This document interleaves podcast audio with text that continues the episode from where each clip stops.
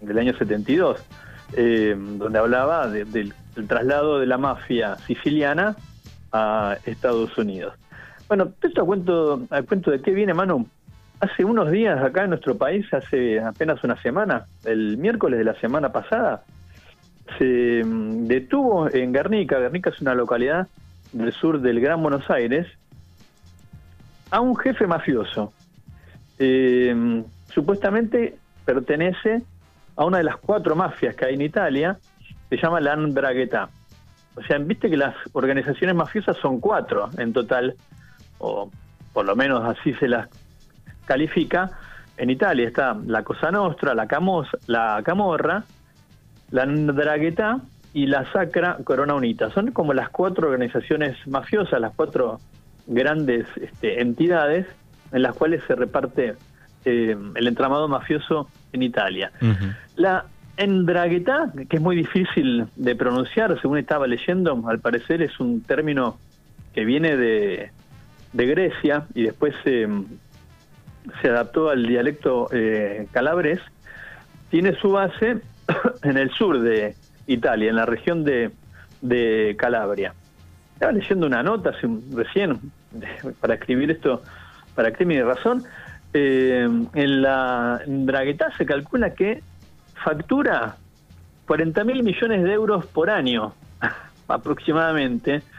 Millones de euros, ¿no? Estamos hablando. Sí, sí. Y que tiene, solo en la región de Calabria, tiene unos 30 mil afiliados. Bueno, hace pocos días esta organización eh, se detuvo a un integrante de esta organización, como te decía, en Guernica. Se llama este hombre Karime Alfonso Mayorano. Es un hombre de 68 años que tenía a su nombre lo que se conoce también como las famosas eh, circulares rojas de, Interpol, esas que tantas veces hemos escuchado hablar en la causa del AMIA. Bueno, tiene un pedido de captura desde el 2015, este hombre mayorano, porque se lo acusa de esto que te digo, de pertenecer a la Embragueta y haber sido como el gestor para los envíos de cientos y miles de kilos de mm, cocaína desde, eh, desde América hacia, hacia Italia. O sea que la zona, la acusación habla especialmente de la zona de Reggio Calabria, eh, en municipios de esa región, donde supuestamente entraba la cocaína. También se lo menciona, esto desde el año 2009, hace más de 10 años que supuestamente se dedicaba a esa actividad. ¿Y estaba en la, eh, estaba digo, en la Argentina con DNI argentino? No, tenía ah. su un pasaporte eh, un pasaporte italiano. Ah. No tenía documentación argentina. Por lo menos eso es lo que lo que me acaban de pasar, ¿no? Eh, el tipo este entonces tenía pedido de, captura de la de la justicia italiana. También eh, se lo acusaba de tener vínculos con, con la mafia albanesa, que también lo hemos visto en películas o series de televisión. Como muy como muy violentas, ¿no? Eh, con, quienes negociaba o, sí, o organizaba el tráfico de cocaína, cocaína esto americana, digamos, que viene acá de América hacia Europa. Recordemos que la cocaína ya adquiere un valor enorme justamente por lo que significa el traslado a través de, medio mundo, ¿no? Desde América hacia mm, Italia. Eh, ahora lo que estaban eh, viendo, este hombre fue detenido hace una semana, ¿Por qué? Porque en la Policía Federal se creó una unidad antimafia eh, justamente para colaborar con la justicia o la policía de, Italia en el arresto de los eh, eh, capos mafias, capos mafiosos que residen en nuestro país. ¿Y por qué es esto? Porque, bueno, según las investigaciones de la, de la Policía Federal, eh, este no sería un caso aislado, la detención de este hombre mayorano, este hombre de 68 años, sino porque como que tienen detectado que hubo varias, eh, varios casos de eh, calabreses que se instalaron en la Argentina y que pertenecen supuestamente a esta organización. Este es un caso concreto, hay un pedido de extradición, lo va a tratar la, el juzgado federal de Loma de Zamora, a cargo de Federico Villena, Ahora, viste, cuando hay un pedido de captura, bueno, se analizan eh, los elementos que hay en contra del acusado y la justicia argentina, eh, bueno, decide si lo extradita o no. En general, eh, si se sostiene que las evidencias son fuertes, bueno, se lo, se lo envía al país que reclama su extradición, que en este caso es este Italia, ¿no? Según se dice, fue detenido entonces el miércoles pasado. Había un, la policía argentina tenía como datos de que este hombre se había radicado ahí. Eh, aparentemente en Guernica hay muchos barrios privados, viste, eh, countries, zonas cercanas a San Vicente.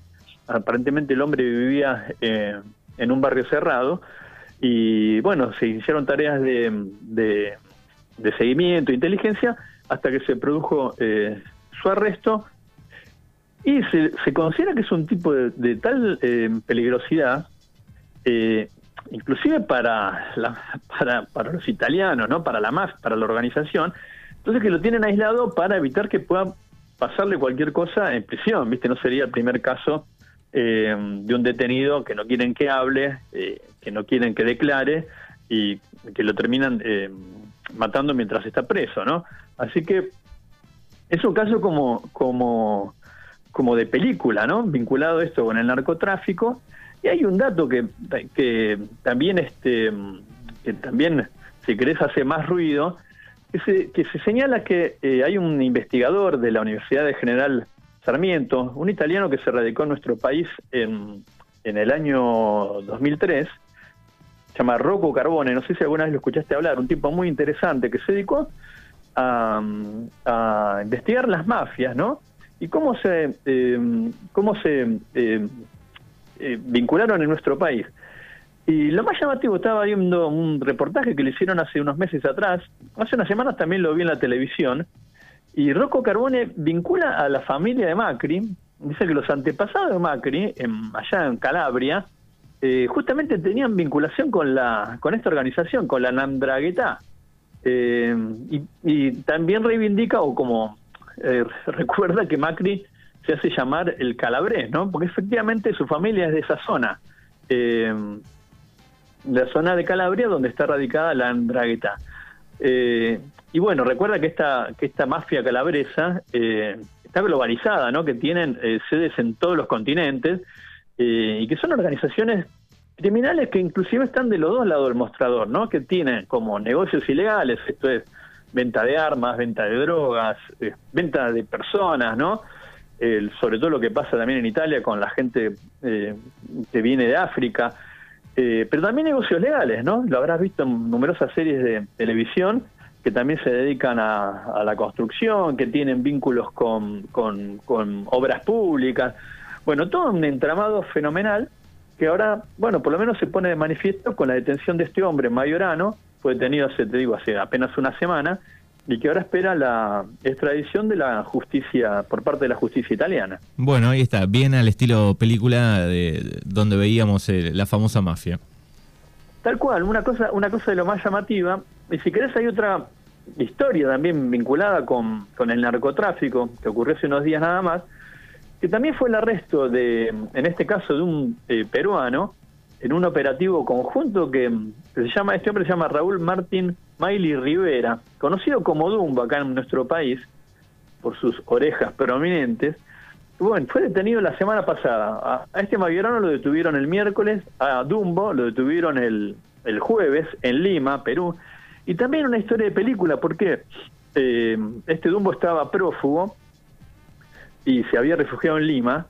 Bueno, y para detenerlo hubo un seguimiento de un lugarteniente de él, el Dumbo operaba acá en la villa 1114, hubo un seguimiento de un lugarteniente que se iba a reunir con él en Lima. E, este hombre, eh, aparentemente un pariente, conocido como Jonathan, viaja a Montevideo, lo siguen hasta Montevideo, en Montevideo interviene la policía uruguaya, hace un seguimiento, de Montevideo viene, o sea, viaja de la Argentina a Montevideo, ¿no? De Montevideo después viene a Buenos Aires, de Buenos Aires se toma un avión a Lima, y en Lima hay también una tarea coordinada con la policía peruana, eh, y lo arrestan en un parque de las afueras, a este Dumbo, que tiene un pedido también de extradición, ahora sí de la justicia argentina. También en otro caso vinculado con el narcotráfico, con la venta de drogas, y también un caso de película, ¿no? Una persecución por tres países hasta conseguir el arresto de este hombre Dumbo, también un cabecilla del narcotráfico, pero este en este caso sí con sede en, en nuestro país. Te quería preguntar otra estafa piramidal millonaria en Catamarca. En Catamarca, ese es un caso muy conocido, hay aparentemente eh, cientos de damnificados, hablan como de 40 millones de dólares, Manu, una estafa fenomenal. Estos casos que hemos visto, viste, de gente que supuestamente ofrece eh, una renta extraordinaria en dólares y después cuando tiene que empezar a pagar, este andamiaje se cae, ¿no?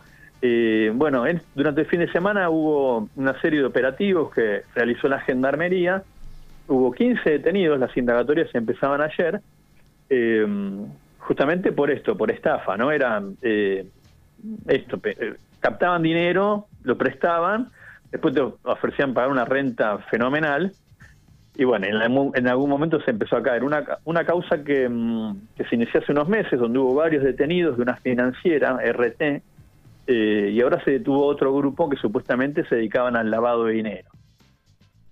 Muy bien, bueno, ahí está, algunos de los temas que pueden leer eh, y desarrollar en el portal de Rafa, que es crimenyrazón.com. Rafa, te agradecemos como siempre y buena semana. Un abrazo grande, Manu. Hasta la semana que viene.